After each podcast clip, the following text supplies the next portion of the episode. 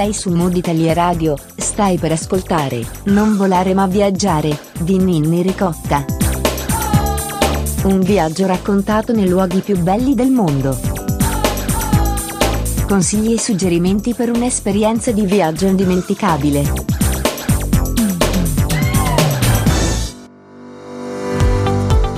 Benvenuti su Mood Italia Radio, io sono Nenni Ricotta e questo è il podcast settimanale di Non volare ma viaggiare, il format che ti fa viaggiare virtualmente ascoltando il racconto di un travel blogger che ci guiderà in un itinerario alla scoperta delle meraviglie del mondo. Per rendere questo possibile, Non volare ma viaggiare ha intrapreso la collaborazione con l'Associazione Italiana Travel Blogger, un'associazione che nasce con l'intento di valorizzare e tutelare il ruolo del travel blogger eh, consulta il loro sito all'indirizzo www.travelbloggeritalia.it. Ospite di Non volare ma viaggiare oggi il travel blogger Paolo Pasquale, socio dell'associazione e con lui visiteremo il Molise. Benvenuto Paolo, grazie di aver accettato l'invito di Mood Italia Radio e di condurci in questo viaggio virtuale. Grazie mille a voi eh, per, per l'invito, sono felice di poter raccontare il mio Molise. Allora, di dove sei? Già hai risposto, sei, sei in eh, Sì, so, sono... Allora, sono molisano, nato in Molise, vivo in Molise. E, ehm, allora, eh, innanzitutto sono a Campobasso, quindi nella capitale, come la, la chiamo io. E, ehm, allora, in realtà sono metà ingegnere edile diciamo la mattina mi dedico alla professione, il pomeriggio mi dedico di più al turismo, quindi curo il blog, vado in giro, eh, propongo eventi assieme ad associazioni, guide ambientali e turistiche, eh, collaboro con altri portali, insomma qualunque cosa pur di far conoscere la mia regione. Allora, che ci siamo, indirizzo del blog e come sei raggiungibile sui canali social. Allora, sia il sito che i social si chiamano Turismo in Molise, quindi turismoinmolise.com il sito e invece Turismo in Molise su Facebook, Instagram, TikTok, Twitter, eh, quello che, che, più vi aggrada, Telegram. Eh, insomma, cerco di essere attivo più o meno da tutte le parti per dar modo a, a chiunque di, di potermi seguire. Hai scelto di guidarci nel Molise, eh, un, faremo un itinerario di quattro giorni, eh, toccheremo la Valle del Volturno, il Matese, Molise centrale, il Basso Molise e Costa, quindi faremo un viaggio un po' completo alla scoperta di questa, di questa regione. Eh, Paolo, iniziamo questo viaggio. Allora sì, il viaggio è ideato eh, su quattro giorni che secondo me è il minimo per avere eh, una base di conoscenza dell'intera regione.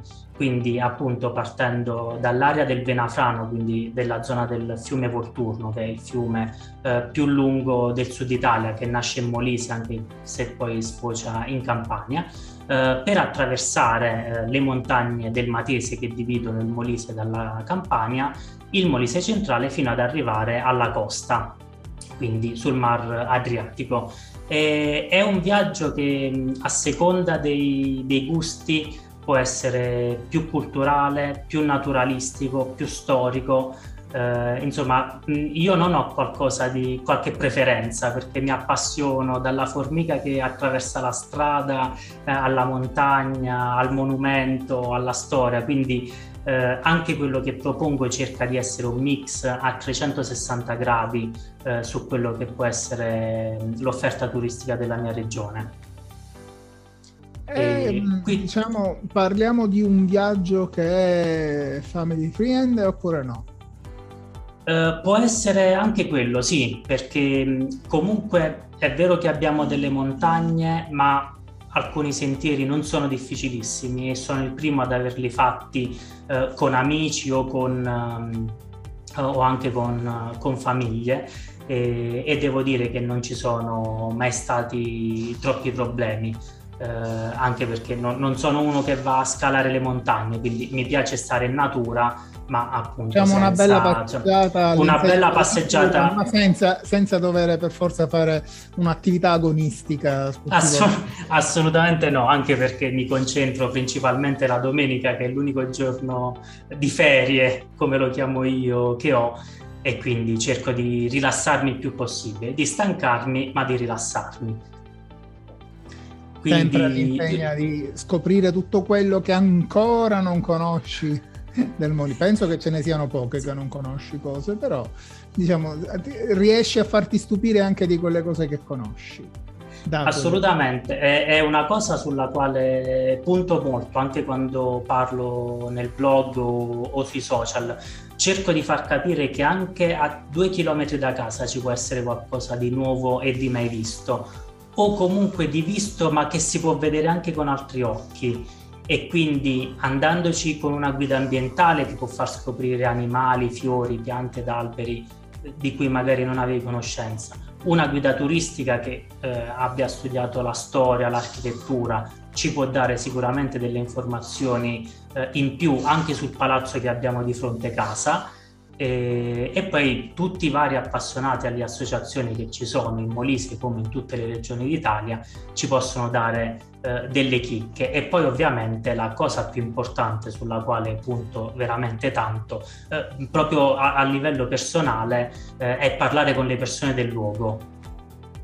Perché è una delle cose più importanti perché ti fa conoscere proprio per ogni città, per ogni paesino, per ogni, per ogni luogo che visitiamo, ti fa conoscere sempre più eh, quelle cose che magari non sono riportate, ma nemmeno le guide sanno probabilmente, ma che non sono riportate nemmeno sui, sulle guide, mm, diciamo sulle, sui libri, non, non, li troviamo. Eppure, sai, pensavo a questo eh, il Covid eh, ci ha insegnato ad andare a scoprire eh, dietro l'angolo di casa, a vedere quello che c'è, per cosa che prima eravamo abituati a fare delle, de, de, dei lunghi tragitti per raggiungere dei posti che probabilmente sono, sono veramente distanti, ma che, no, che sono quasi paragonabili a quello che abbiamo dietro l'angolo. E il caso vostro è perché il Molise è una delle più belle regioni che abbiamo, tra l'altro ci spostiamo dal mare alla montagna, quindi abbiamo tutto. Sì. Eh, è così, tra l'altro hai menzionato il Covid e bisogna dirlo, con il Covid molti italiani non sono usciti dall'Italia e molti non sono usciti neanche dalla propria regione. E devo dire che da, una, da un certo punto di vista io sono stato felice di questo perché eh, purtroppo quello che manca in Molise ai molisani è la cultura della regione e quindi spesso e volentieri ci si perde e si dice eh, ma in Molise non c'è niente o non si fa nulla, quando invece ci sono delle tradizioni che potrebbero appassionare tranquillamente persone che vengono da oltreoceano e anche dei luoghi che nella loro piccolezza è ovvio che non abbiamo il Colosseo Uh, non abbiamo il Partenone di Atene o, qualunque altra cosa. Però ci sono tante piccole chicche, io poi sono appassionato dei luoghi meno noti, quindi già sono nella regione più giovane d'Italia, una delle più piccole. In più mi appassiono ai luoghi, anche la chiesetta sperduta in campagna, preferisco quello ad un grande sito archeologico, uh, perché poi spesso e volentieri... Eh, c'è anche da dire che mi piace stare da solo, molte delle uscite le ho fatte da solo e, e quindi è anche un modo di ritrovare e di ritrovarsi. E, quindi diciamo il Covid ha costretto buona parte dei molisani a scoprire la propria regione sì. e, e, da quel punto di e vista... Non andiamo lontano, stato... oltre che la propria regione, scoprire anche proprio la città. Eh, sì. molti, molti che vivono in città piuttosto grandi eh, probabilmente non è che la conoscono bene. Proprio grazie alla spiegazione dei vari posti, delle, dei vari luoghi che visitiamo, eh, mm-hmm. come ad esempio io che vado spesso a Milano, eh, da quando ho fatto la trasmissione con Anna Bettoli mi ha, mi ha spiegato una Milano che per me era sconosciuta, cioè quando si va a girare non si guardano determinati particolari. E con lei ho scoperto una parte di Milano che mi è piaciuta tantissimo quando sono ritornato in questa grandissima città, ma dove c'è tanta di quella storia che è davvero interessante. E questo è anche servito il, eh, il eh, covid perché ci ha prendiamo la parte buona di questo servito il covid perché ci ha insegnato che possiamo vedere eh, quello che c'è di bello dietro l'angolo di casa. Chi vuole farsi un giro dice ho quattro giorni di tempo, non, non, non di più, eh, vorrei andare a rimanere in Italia, vorrei andare a vedere un, una regione che non ho E qua ora a te spiegare tutto l'itinerario. Allora sì, come dicevo prima, l'itinerario è pensato da ovest ad est, perché i punti di partenza, Venafro all'inizio e Termoli ad est, sono appunto eh, le città eh, chi più a ovest e chi più a, ad oriente eh, della regione. Eh, e sono anche i punti più facili da raggiungere sia in macchina che in treno, perché Venafro eh, si trova vicino all'uscita di San Vittore eh, sull'autostrada, Termoli ci passa l'Adriatica e comunque ci sono anche i, i treni eh, tranquillamente. Quindi diciamo collegamento da Roma e da Napoli è abbastanza facile e, e Venafro è proprio la porta d'ingresso, infatti viene chiamata la porta del Molise. Ehm, è una città, una delle più grandi e popolate e popolose eh, del Molise e nell'antichità, soprattutto nel periodo romano, durante la, eh, il dominio di Roma, eh, è, ha raggiunto il suo massimo splendore. Eh, ci sono tantissime tracce dei Sanniti prima e soprattutto dei Romani eh, successivamente. Diciamo che possiamo partire tranquillamente dal centro storico eh, che raccoglie una moltitudine di chiese di estremo valore sia estetico eh, come architettura, sia all'interno con opere d'arte, eh, mm, sculture e, e, affreschi. C'è poi il Castello Pandone, eh, che è un castello che da qualche anno è stato ristrutturato, è stato scavato il fossato che aveva originariamente eh, attorno e c'è una particolarità, ecco appunto arriviamo alle particolarità e unicità del Molise, all'interno del castello ci sono eh, degli affreschi equestri, ovvero dipinti di, di cavalli, eh, che sono i più grandi... Sì, eh, perché sono a grandezza naturale e sono davvero un unicum, quantomeno in Italia, non, non so ancora all'estero, ma in Italia sono sicuramente un unicum. Eh, da quello che mi risulta a Parma c'è qualcosa di simile, ma sono leggermente più piccoli. Eh, perché questo? Perché chi ehm, governava su Benafro all'epoca era un appassionato di cavalli, aveva delle scuderie eh, e dei pascoli che spaziavano non solo a Benafro ma in gran parte del territorio della provincia di Sernia eh, con centinaia di cavalli. E, ed era talmente innamorato eh, dei suoi cavalli che i principali li ha fatti appunto affrescare sulle pareti eh, interne del castello e devo dire che eh, visitarlo fa un certo effetto perché già i cavalli eh, sono grandi, eh, vederli poi addirittura dipinti su, sulle pareti di un castello che comunque ha dei secoli di storia da raccontare, eh, insomma è, è, davvero particolare. È un po' come vedere un libro d'arte. Eh, sì, a, a grandezza naturale. E infatti, tra l'altro è tenuto bene, è un, un castello tenuto molto bene. Sì, sì, sì, sì, come dicevo ha, ha, subito un restauro un po' di anni fa e, ed è uno dei luoghi più visitati della regione. E, ehm, sempre rimanendo, diciamo, fa, facciamo uh, un excursus storico, rimanendo sempre nel periodo storico, uh, a Venafro, mh, qui c'è da fare una piccola critica, esiste il Verlascio, Uh, il Verlascio non è altro che un anfiteatro romano uh, che nel corso dei secoli ha subito delle trasformazioni e sono state realizzate delle palazzine e delle case uh, comunque basse tutto attorno. Posso fare un esempio, il Perlascio di Lucca, una delle piazze principali della città conosciute, conosciute in tutta Italia, non è nient'altro che il Verlascio Molisano. Sono i due unici esempi in Italia di anfiteatri romani trasformati in piazza. Mm. La differenza è che a Lucca è diventata una delle piazze più note in Italia. A Venafro è in fase di ristrutturazione da anni ed anni, non, non si riesce a capire quando finiranno questi lavori, eh, però diciamo ehm, c'è anche questa storia da raccontare sperando possa diventare una piazza eh, interessante come il Perlascio di Lucca. Io consiglio a chi prima di partire, chi volesse andare in Molise, di dare un'occhiata a questi posti che ci sta dicendo Paolo, perché ci sono delle foto che incuriosiscono ver- veramente, perché ad esempio questa piazza che è costruita come diceva con quella di Lucca, già a guardarlo così ti, ti viene voglia di girare attorno e capire che cosa c'è. Eh sì, so, sono luoghi poi che raccon- potrebbero raccontare tantissime storie. Eh, lì, da quello che so, poi nel corso degli anni ci sono state le rimesse degli animali, soprattutto degli asini, e si potrebbe fa- già solo parlare dell'asino si potrebbe parlare di secoli di storia dell'umanità e di quanto abbiano aiutato eh, i nostri antenati. Eh, andiamo un pochino avanti e, e, possiamo parlare del Parco regionale dell'Olivo, perché eh, in Molise ci sono tantissimi paesi che fanno parte dell'associazione Città dell'Olio, eh, ma Venafro può vantare uno degli oli più buoni d'Italia, eh, talmente buono che i romani eh, lo chiamavano il più pregiato del mondo antico e che era decantato addirittura da Cicerone. Quindi insomma ci sono fonti storiche diciamo abbastanza attendibili sull'olio venafrano che infatti devo dire è, è molto apprezzato.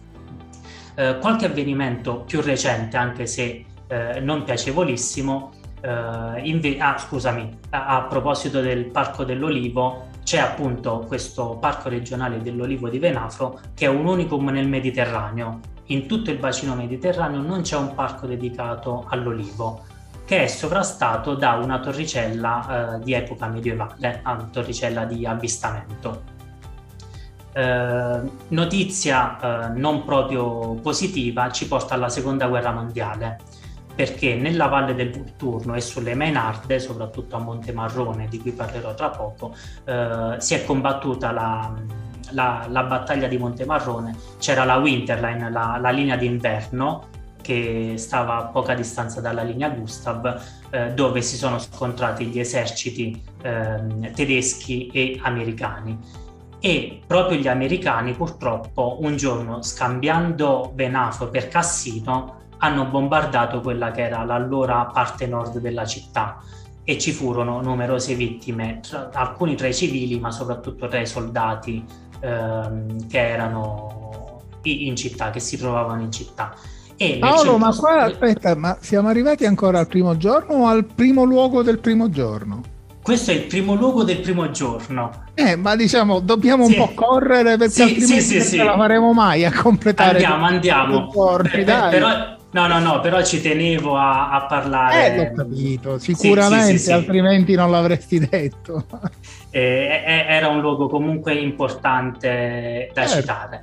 E, e, per concludere c'è il museo Winterline che raccoglie tutti eh, i, i, materiali riguardanti la seconda guerra mondiale. È il museo della guerra. Esattamente. Il museo della guerra. Sì. sì ehm, ci possiamo spostare rimanendo sempre nella valle del Volturno. Ci sono tre paesi molto vicini, Castel San Vincenzo, Rocchetta Volturno e Scapoli. Eh, mm. come dice il nome di Rocchetta, si trovano sul Volturno proprio perché a Rocchetta eh, nasce il fiume. E qui possiamo ammirare in territorio di Castel San Vincenzo un lago turchino, turchese, eh, con dei colori eccezionali ci sono le cascate del fiume Volturno e eh, a dominare tutta la vallata ci sono i monti delle Menarde, quindi con il Monte Marrone che ho citato prima con la battaglia e ehm, una piccola curiosità, su Monte Marrone c'è un capanno, il capanno di Moulin, che era un pittore francese che è arrivato in Molise per ascoltare gli zampognari innam- doveva rimanere più una settimana, invece si innamorò del territorio e decise di andare quasi in eremitaggio eh, su Monte Marrone.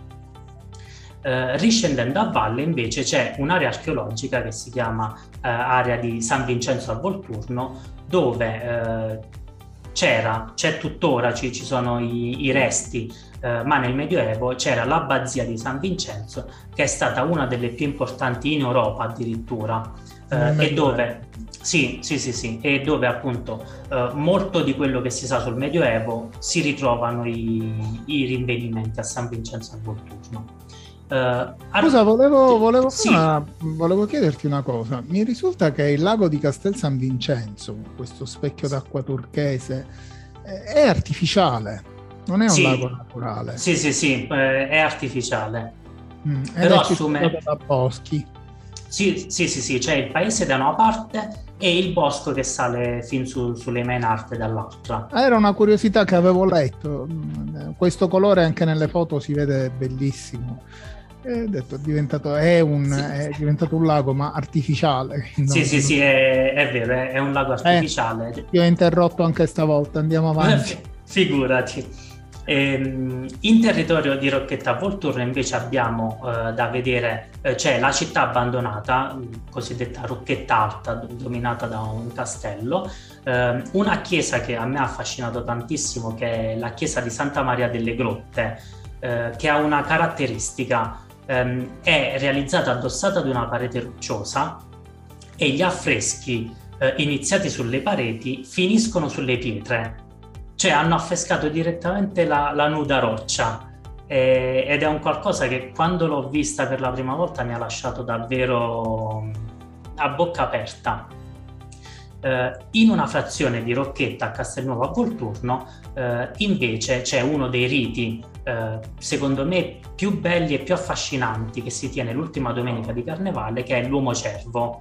Eh, c'è la rappresentazione di un cervo ed una cerva eh, che vengono prima domati e poi uccisi e poi rinascono, praticamente rappresenta l'inverno che finisce e la primavera eh, che rinasce.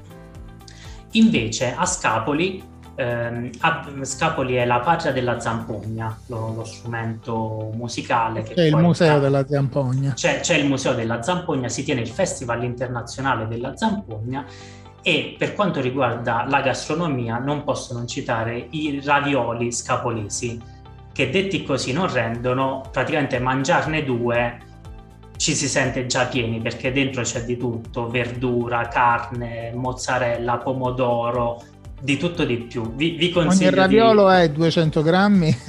Eh, quasi. Cioè, diciamo che mangiarne due si sta bene è come un piatto di pasta abbondante Ecco, quando uno dice vado a mangiare due ravioli, in questo caso sì. è un modo di dire, ma è una... No, no, sono proprio due di numero.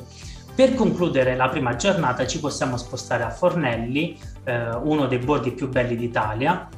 E ha un borgo fortificato, eh, c'è il camminamento di Ronda perché è circondato da torri e c'è ancora il camminamento di Ronda. Eh, e qui dobbiamo ammirare il tramonto perché c'è anche una targa del 1600 eh, in cui eh, un certo Carlo Dentice eh, disse povero quell'uomo che non ha mai ammirato il tramonto a Fornelli e quindi direi che è eh, tappa d'obbligo. Uh, per passare un paio di orette dopo cena, uh, qui mh, mm, faccio una piccola pubblicità a me stesso uh, perché insieme ad un'associazione facciamo delle passeggiate a passo d'asino quindi eh, l'importanza dell'asino, come dicevo prima, però visto in una nuova maniera, eh, a rilassarsi, quasi una terapia, e per passare poi una serata sotto le stelle, perché tra le varie passioni ho anche quella dell'astronomia, con eh, le, le curiosità eh, di, delle, dei miti e delle leggende eh, che sono legate alle varie costellazioni.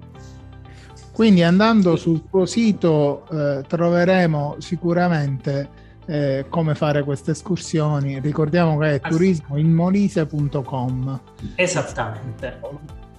Sì. Bene, abbiamo concluso il primo giorno. Eh, andiamo, dobbiamo, correre. Dobbiamo andiamo correre. un pochino oh. più veloci, sì, sì, sì. Eh, secondo giorno, zona del Matese, appunto la catena montuosa che ci divide dalla Campania. Abbiamo tre tappe principali. Castel Petroso perché c'è la Basilica Minore dell'Addolorata, eh, è un santuario realizzato in stile neogotico, eh, in realtà è, è, è, stato finito negli anni 70, però è appunto in stile neogotico e sorge lì perché lì eh, c'è stata l'apparizione della Madonna a due pastorelle all'inizio del Novecento, apparizione che in pochissimo tempo è stata, ehm, come posso dire, certificata dalla Chiesa e quindi è stato dato eh, mandato di realizzare una basilica. Tappa successiva, Rocca Mandolfi, il borgo dei briganti, perché eh, è un fenomeno di cui si parla veramente poco, ma è stato esteso eh, nella zona del Matese e a Rocca Mandolfi c'è la statua dei briganti e da qualche tempo il museo 3D del brigantaggio, che è qualcosa di davvero affascinante da, da vedere. Sì, eh, ma Rocca Mandolfi quanti abitanti fa? È piccolino, penso meno di un migliaio. Siamo sotto il mille abitanti. Sì, sì, L'ultimo sì. rilevamento Istat dava 853 Ok, abitanti. perfetto. Quindi che è veramente poco. E, già, e trovi Sì. un museo, quindi il Sì. museo del brigantaggio. Il Museo del Brigantaggio e non solo un museo, spostandosi poi nella natura eh, circostante abbiamo le cascate Rio, dove c'è, sono delle piccole cascatelle eh, che in estate praticamente scompaiono perché l'affluenza di acqua è, è- l'apporto di acqua è bassissimo, però in inverno sono davvero affascinanti. Abbiamo un castello longobardo che domina il paese e a poca distanza è stato realizzato qualche anno fa un ponte tibetano Mm. che ci, ci consente di sorpassare un piccolo canyon. Ehm, L'hai provato? Certo che sì.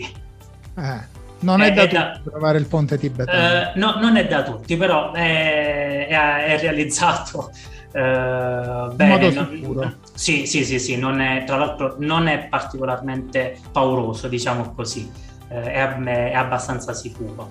E in territorio di Roccamandolfi ricade Monte Miletto, che è la cima più alta del Matese, 2050 metri. Piccola curiosità, da Monte Miletto e dalle altre cime del Matese si possono ammirare i due mari, quindi il Tirreno e l'Adriatico, eh, dal Golfo di Gaeta fino al Vesuvio, Capri e la penisola sorrentina e fino alle Tremiti e il Gargano dall'altra parte. Nelle giornate completamente terse si vede la Maiella e fino al Gran Sasso. Quindi per gli amanti della natura è eh, un luogo assolutamente di, di rilievo, sì. Eh, scendendo ancora più a sud arriviamo a Sepino. Cioè, Sepino non è che sta- stiamo dicendo di, un- di un- di una città che sia tanto più grande. No, assolutamente. Ci- Qua siamo a 1800, il doppio. Eh, sì, sì, però rimaniamo sempre su numeri molto bassi. E Sepino però è stata importantissima in varie epoche, in epoca sannita perché eh, c'erano due centri, l'attuale ehm, area archeologica di Sepino, meglio conosciuta come Artilia, che sorge sul tratturo Pescasseroli Candela e che era controllata da una fortificazione eh, posta un pochino più in alto, a quasi mille metri, come era eh, consueto costruire per i Sanniti, eh, dove adesso c'è il sito archeologico di Terravecchia. Sono arrivati poi i Romani che hanno realizzato e hanno abitato, hanno dominato eh, il Molise e, e Sepinum, eh, questo era il nome latino, eh, ha raggiunto il suo massimo splendore e adesso è un'area archeologica, una, de- una delle due più importanti del Molise. Ma ce ne sono altre a Sepino, eh, abbiamo anche l'area archeologica di San Pietro in Cantoni, oltre poi a poter vedere il paese ehm, dove caratteristica è la piazza, piazza dedicata a Nerazio Prisco che era un, fin- un funzionario di fiducia eh, dell'imperatore Traiano eh, e c'è la chiesa di Santa Cristina dove a gennaio si svolge ehm, la tradizione più sentita che è la festa proprio di Santa Cristina che va avanti da quasi mille anni e si chiama la notte delle campane proprio perché a gruppi per tutta la notte vanno sul campanile a suonare le campane. Bene, E abbiamo qui- concluso il secondo giorno. Finiamo il secondo giorno, sì. Il terzo giorno si apre con Campobasso, capoluogo di regione. eh, diciamo è d'obbligo un giro nel centro storico dominato dal castello Monforte e da ammirare sono le tante chiese presenti nel centro storico, le sei porte di accesso che in realtà eh, forse ce n'era una in più che sono poi il simbolo dello stemma di, di Campobasso e durante la passeggiata io consiglio a tutti quanti eh, di guardare i, mh, le ringhiere dei balconi dei palazzi eh, perché sono la maggior parte realizzate in ferro battuto ma finemente eh, decorate perché Campobasso era famosissima per il ferro battuto e l'acciaio traforato che è una tradizione che è quasi andata persa se non per qualcuno e è anche famosa per la produzione di coltelli. Sì, eh, quella adesso è stata sopravanzata da Frosolone, che è un altro paese eh, nel centro del Molise, però Campobasso sì, era famosissima per le sue produzioni e per fortuna c'è ancora qualcuno che, che le porta avanti. Eh, continuando la camminata bisogna fare una visita mh, nella Villa de Capua, eh, che è pochi, de, una delle poche ville chiamate Giardino all'italiana rimaste nel sud Italia. E, ehm, e, poi bisogna visitare il Museo Sannitico, dove sono eh, in mostra, in esposizione, la maggior parte dei reperti sannitici per l'appunto rinvenuti. E eh, una visita al Museo dei Misteri, che è la tradizione più sentita dai Campobassani il giorno di Corpus Domini, eh, quando delle, è un po' difficile da spiegare perché sono delle strutture in legno e in lega metallica eh, con la rappresentazione di, di storie sacre rappresentate da persone in carne ed ossa e sono delle macchine portate a spalla appunto dai portatori. E è qualcosa di davvero particolare, spiegarlo anche in foto non rende, bisognerebbe eh, veramente vederlo dal vivo perché è qualcosa di no, non dico Però unico ma quasi tempo che è stato fatto no? che è stato aperto inaugurato perché nel 2006 se non sì sì sì sì è abbastanza nuovo sì. Sì. Eh, toglimi una curiosità. Sì. Quanto costa visitare questo museo? È gratuito. C'è, ah. Sì, sì, si può lasciare, è curato da, da un'associazione e insomma si, si lascia un, un qualcosa, uno, una piccola offerta, certo, però sì, sì, sì, sì è, è, liberamente visitabile. Ci sono appunto dei video, uh, le macchine nude eh, tra virgolette, perché insomma sono senza le persone sopra e, e ci sono poi le varie foto di, eh, delle passate edizioni. A me tra le foto mi ha incuriosito i misteri persi del terremoto del 1805. Sì. Guardare queste foto è, è diciamo, guardare un po' questa storia anche attraverso queste, queste immagini che ci sono, queste sculture che poi alla fine ci sono anche sculture. Eh, sì, ehm, so, sono molto particolari, sono stati ideati da Paolo Saverio di Zinno, che era un artista, un, un genio eh, campobassano. Tappa successiva, Ielsi, paese della festa del grano. Abbiamo citato, anzi hai citato il terremoto del 1805 eh, che colpì eh, quasi tutto il Molise. E, ehm, Ielsi fu uno dei, dei, pochi paesi a salvarsi, subì pochissimi danni e pochissime vittime e, e, quindi ogni anno il 26 luglio, appunto giorno del terremoto, eh, si tiene una festa chiamata proprio Festa del Grano eh, in onore. Sono delle strutture eh, realizzate per l'appunto in grano con i chicchi attaccati uno ad uno ed è qualcosa veramente di, di particolare. Eh, quando non c'è la festa del grano si può visitare il Museo del Grano eh, è, dove sono esposte alcune delle realizzazioni. Eh, piccola curiosità invece in paese c'è la cripta della Cappella dell'Annunziata eh, dove c'è raffigurato Cristo in età adulta nudo ed è una delle poche raffigurazioni di questo genere in tutta Italia. Questa cappella è a ridosso del Palazzo Ducale dei Carafa. Esattamente, proprio nel, nel centro storico. Quindi accettiamo, vediamo pure la parte del Palazzo Ducale. Decisamente sì. Eh, ultima tappa invece Oratino, paese degli Scalpellini, anche qui uno dei borghi più belli d'Italia, ehm, dove la maggior parte delle maestranze eh, ne, negli anni passati lavoravano la pietra e, e quindi eh, erano rinomate le, i, i, maestri scalpellini eh, dell'epoca. E nella parte bassa del paese, qui siamo eh, a ridosso del fiume Biferno, che è il fiume principale molisano, eh, c'è una torretta. Ehm, la torre di Oratino. Si, la torre di Oratino sì, si trova su un ammasso roccioso. Sì, punto di osservazione, dove sono stati rinvenuti anche eh, tracce de, dell'età del bronzo, quindi stiamo parlando di, di, di preistoria. Piccolo inciso, ad Isernia si trova il Museo del Paleolitico, eh, uno dei siti più importanti in Italia con il reperto umano più antico d'Europa. Stiamo parlando di circa 700.000 anni fa, è il dentino di un bambino. Mm. Ultima tappa, Basso Molise e Costa. Quindi ultimo giorno. Campo... Ultimo giorno, sì. sì. Eh, da, da, Campobasso prendiamo la strada statale 87 chiamata Sannitica. Prima tappa eh, chiesa di Santa Maria della Strada in territorio di Matrice, altro paese eh, di circa mille abitanti, eh, realizzata nel, nell'anno 1100 più o meno in, in stile romanico molisano eh, quindi molto semplice. E qui c'è una leggenda da raccontare che è la leggenda del Re Bove, eh, appunto parla di questo re innamorato della sorella eh, che chiese al Papa di poterla sposare. Il Papa consentì eh, a patto che lui in una notte fosse riuscito ad edificare 100 chiese.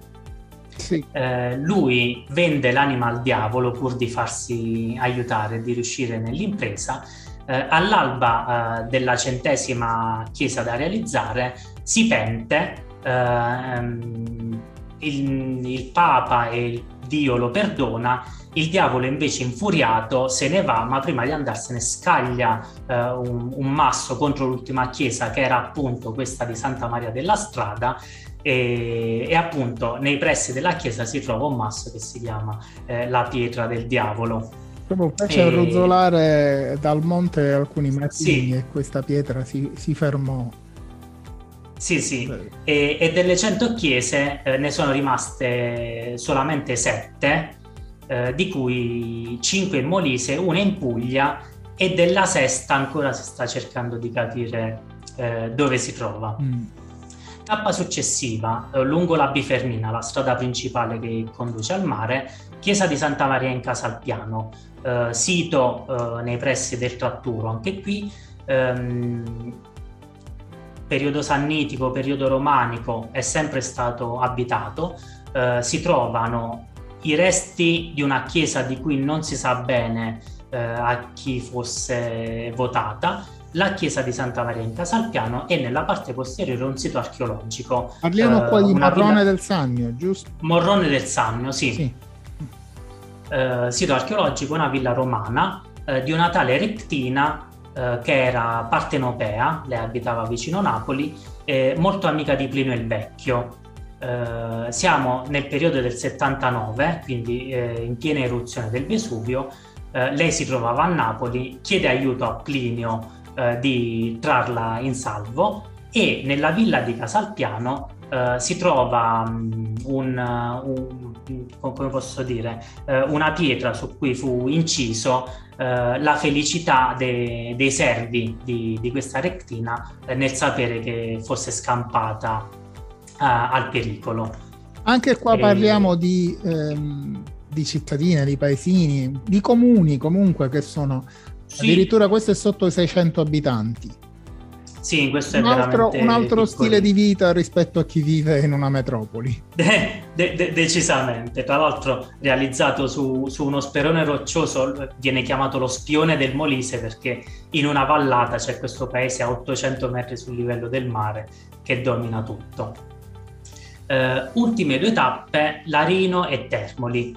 Larino, antica capitale frentana, ha un centro storico ricchissimo di cose da vedere, eh, principalmente l'anfiteatro romano eh, e il Duomo risalente al XIII secolo eh, con una facciata ricchissima di dettagli e una particolarità, ovvero il rosone che invece di essere a 12 raggi ne ha 13. Credo anche questo sia un unicum. Um, ci sono poi le tradizioni molto sentite, San Pardo dal 25 al 27 maggio con la sfilata di carri addobbati trainati da buoi uh, e addobbati con fiori realizzati di carta, um, la sfilata dei carri di carnevale uh, poco conosciuta ma molto grandi, no? non dico come Viareggio ma ci siamo vicino, eh, e le luminarie musicali che si tengono nel periodo natalizio. Ultima tappa. Hai dimenticato una cosa hai dimenticato Dimmi. una cosa, le cantine d'uva. Eh sì, verissimo. eh, dai, Abbiamo... tanto girare un buon bicchiere di vino ci vuole, secondo me. È vero, è vero. Ci, in Molise ci sono tantissimi vigneti, abbiamo anche la Tintilia, che è un vino autoctono eh, molisano che sta tornando in auge negli ultimi anni, e le cantine d'uva sono effettivamente una delle cantine eh, più rinomate della regione. Poi andiamo, dove, dove, Poi, dove arriviamo? Ultima tappa, Termoli. Tappa, è giusto? Sì, arriviamo sul mare, quindi il borgo sul mare quasi a strapiombo. Eh, anche qui abbiamo il borgo eh, principale che è proprio quello storico con la cattedrale, eh, il castello e c'è la anche torre. una piccola parte la, la, torre, sì, eh, diciamo è chiamato Castello Svevo, però in realtà ah, era solamente una torretta. Detto che era la torre e... del Sinarca. Per questo. Eh, quella è un'altra, quella ecco, si trova poco più a nord. Arrivo, torre del Sinarca. Sì, sì, sì, quella è un'altra torretta di avvistamento sul torrente Sinarca che si trova poco più a nord di Termoli. E ci sono qui i trabucchi, ehm, sono delle macchine da pesca realizzate in mare, hanno una forma di casa con delle reti che pescano direttamente nel mare e sono tipiche dell'Adriatico, soprattutto in Abruzzo, Molise e nord della Puglia. Sono un po' delle palafitte. Sì, praticamente de, de, sì, de, delle palafitte re, realizzate appunto in mare, eh, collegate dalla terraferma. La passerella. Eh, una piccola passerella, sì, in legno, e, e queste reti che calano in acqua per pescare. Che storicamente eh, sono tipiche dei laghi, questo, questo genere eh, di... Sì, verissimo. E, e, invece in questa parte di, di, Adriatico le abbiamo utilizzate anche per la pesca in mare. E a proposito di mare c'è poi da parlare dell'evento principale che è la processione di San Basso, eh, che si svolge i primi di agosto, che detta così può sembrare nulla, in realtà è una processione a mare, mm. ovvero ogni anno c'è una barca diversa che si carica la statua del santo eh, appunto sulla barca e c'è la processione di tutta la flotta dei pescherecci eh, che vanno in giro sulla costa termolese eh, fino poi a rientrare e riportare la, la, la statua in chiesa. A Ferragosto invece c'è eh, la rievocazione di un attacco saraceno con l'incendio del castello che eh, diciamo conclude un pochino il Ferragosto termolese e anche molisano perché è comunque la, la festa più importante, eh, la, la, tradizione più importante del Ferragosto. E poi da Termoli, insomma, piatto tipico perché alla fine di quattro giorni bisogna rifocillarsi, eh. il brodetto. Che cos'è? È praticamente tutto ciò che il mare raccoglie eh, può contenere. Eh, ci si fa un brodo di pesce per una zuppa di pesce. Eh, una zuppa, sì, una zuppa di pesce chiamato ubrodet eh, con tantissime varietà di pesci, molluschi, crostacei ehm, e ci si spezzetta la, la pasta eh, all'interno, quindi appunto per mangiare pasta, brodo e tutto il pesce che, che si vuole. Mm. È una cosa... Ma aspetta, eh, stai parlando di eh, una specialità del posto. Eh, sì. Dimmi qualche altro piatto, vado in Molise e non posso perdermi cosa da mangiare. Allora, due cose principali, una a Campobasso, mh, mm, detto in dialetto cavatielle e tracchiulelle. Sono i cavatelli, pasta tipica eh, tipo gli gnocchi ma senza patate, quindi solo acqua e farina, pasta cavata a 1, 2 o 3 dita a seconda eh, dei paesi, condita con un ragù e le tracchiulelle non sono altro che le costine di agnello, eh, di, ah. di, maiale, perdonami. Ehm, e quindi poi si mangia eh, i cavatelli con questo ragù e eh, le, le, costine come secondo. Mm. Invece sono al sugo fatte. Sì, sì, sì, sì, al sugo. Sono, vabbè, le costine al sugo. Invece a Ielsi c'è un piatto aspetta, che si aspetta, chiama aspetta, Ufuna... Dimmi se sei giusto, tracchiulelle con raù. Eh, sì. Così si dice? sì, sì, sì, tracchiulelle. No, no, noi se diciamo costine non le riconosciamo, sì, vabbè, bisogna chiamarle tracchiulelle. Eh, con sì, sì. raù, quindi. Esattamente. E invece a Ielsi c'è un piatto che si chiama ufunnateglie. Praticamente il nome già dice tutto. Perché devi... Esattamente, eh. bisogna mangiare e raccogliere con il pane tutto ciò che la teglia contiene. E che cosa contiene? Salsiccia sotto la sugna, pomodoro, cipolla, peperoni, Sto guardando eh, c'è, chi, uova. c'è, sì, c'è chi ci mette anche delle altre cose e a fine cottura ci si mettono delle uova sopra. E vengono cotte come se fossero fritte. E sì, ma praticamente sì, Praticamente perché tra il grasso della carne, l'olio in abbondanza, Ci è messo sotto. sì, sì, sì, Diciamo un piatto Eh, leggero, da, da poche Le- calorie. legge- leggerissimo, sì. Cipolle, peperone rosso, pomodori datterino, peperoncino, uova, le uova, olio, basilico, sale, salsiccia sotto, le salsiccette sotto sugna. Sì. Una cosa proprio leggerissima. E beh, è per tenerle più morbide, ce lo segniamo. se no... Ce lo segniamo perché dobbiamo venire a provarlo. Quindi, ecco, quando Sì, sì, andate sì, a eh. vedere le bellezze di tutti i posti, di tutti i luoghi che noi, di cui noi parliamo, non ricordate che è necessario, obbligatorio, direi, andare a, eh, ad assaggiare. Non è detto che poi piacciono i piatti, però eh, trovandoci Certo. in un posto dove non siamo mai stati, la cosa più bella è quella di provare le specialità del, del luogo. Poi se non vi piacciono, non le rimangiate. ma- Però bisogna Dubito- provarle. Eh, assolutamente, ma io dubito che queste cose non piacciono a qualcuno. sì, A meno che non si è difficile. vegetariani, poi si leva la salsiccia e si lascia tutto il resto, perché poi levando la salsiccia è tutto, è tutto vegetariano, non vegano, Sì, sì, sì, vegetariano. Verissimo. Paolo, io dico abbiamo finito il viaggio, eh, questo itinerario. Mm, ci siamo mossi in macchina, suppongo. Eh, sì, principalmente sì, perché comunque i collegamenti sia in autobus che in treno non sono facilissimi. Quindi se c'è la possibilità di muoversi in macchina, io lo consiglio.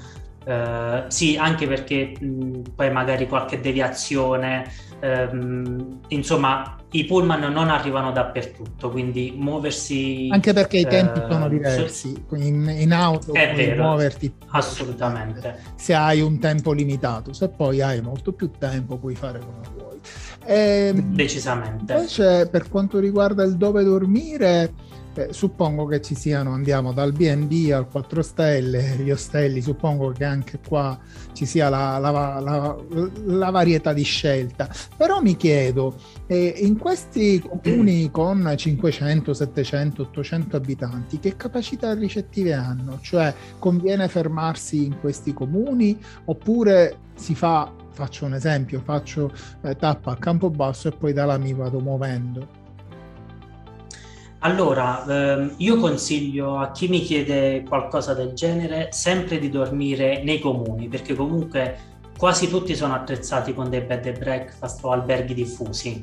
Eh, quindi, Quindi anche secondo me comuni è- piccoli. Sì, sì, sì, sì.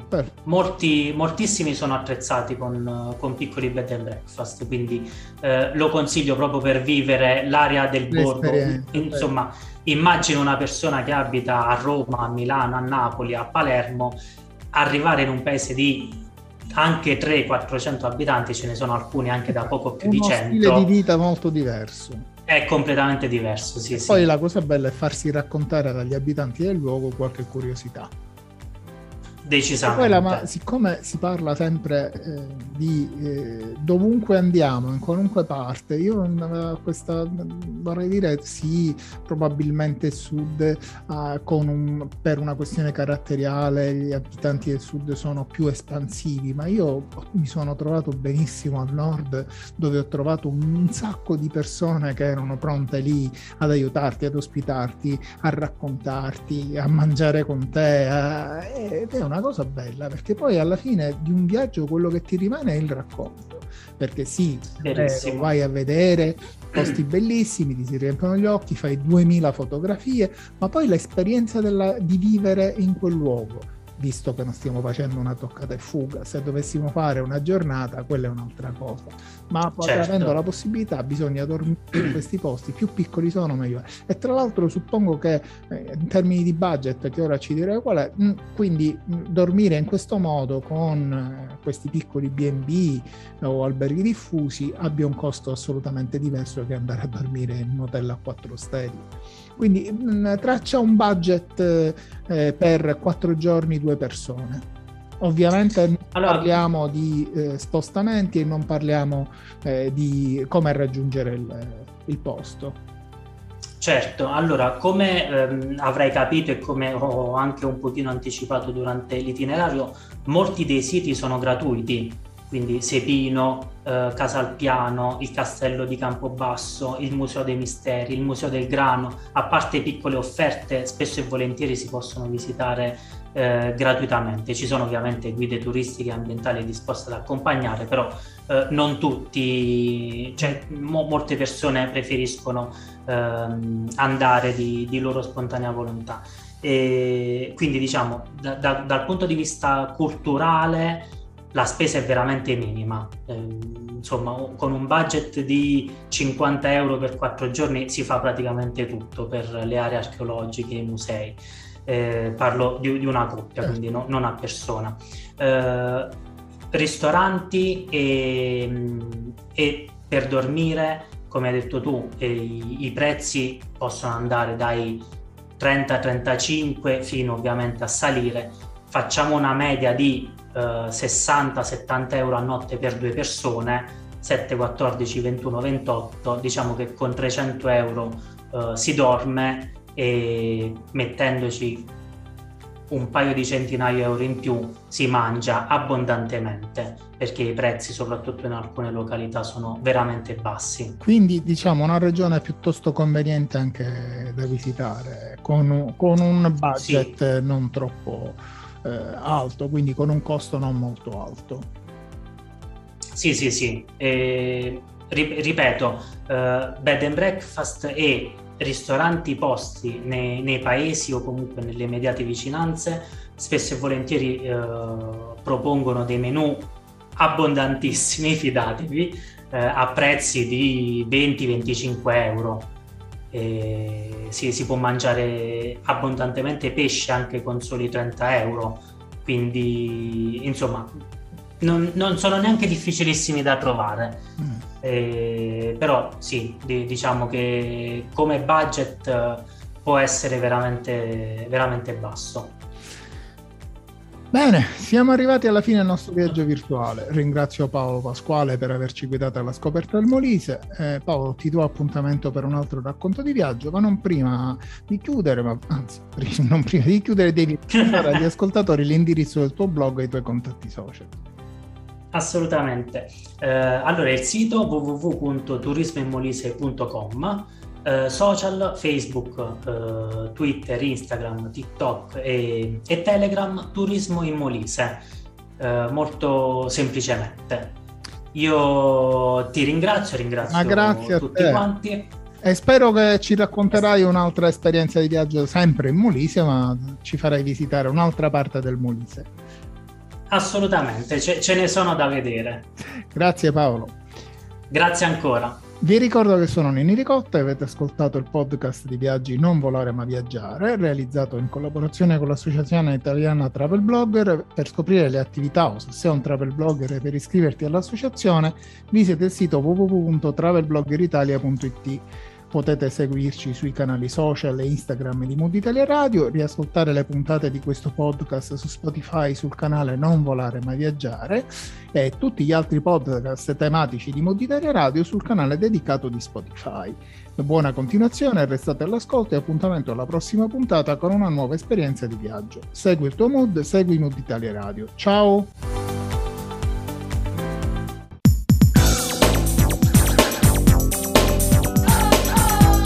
Sei su Mood Italia Radio, hai ascoltato Non volare ma viaggiare di Ninni Ricotta. Un viaggio raccontato nei luoghi più belli del mondo. Consigli e suggerimenti per un'esperienza di viaggio indimenticabile. Appuntamento alla prossima puntata con una nuova destinazione.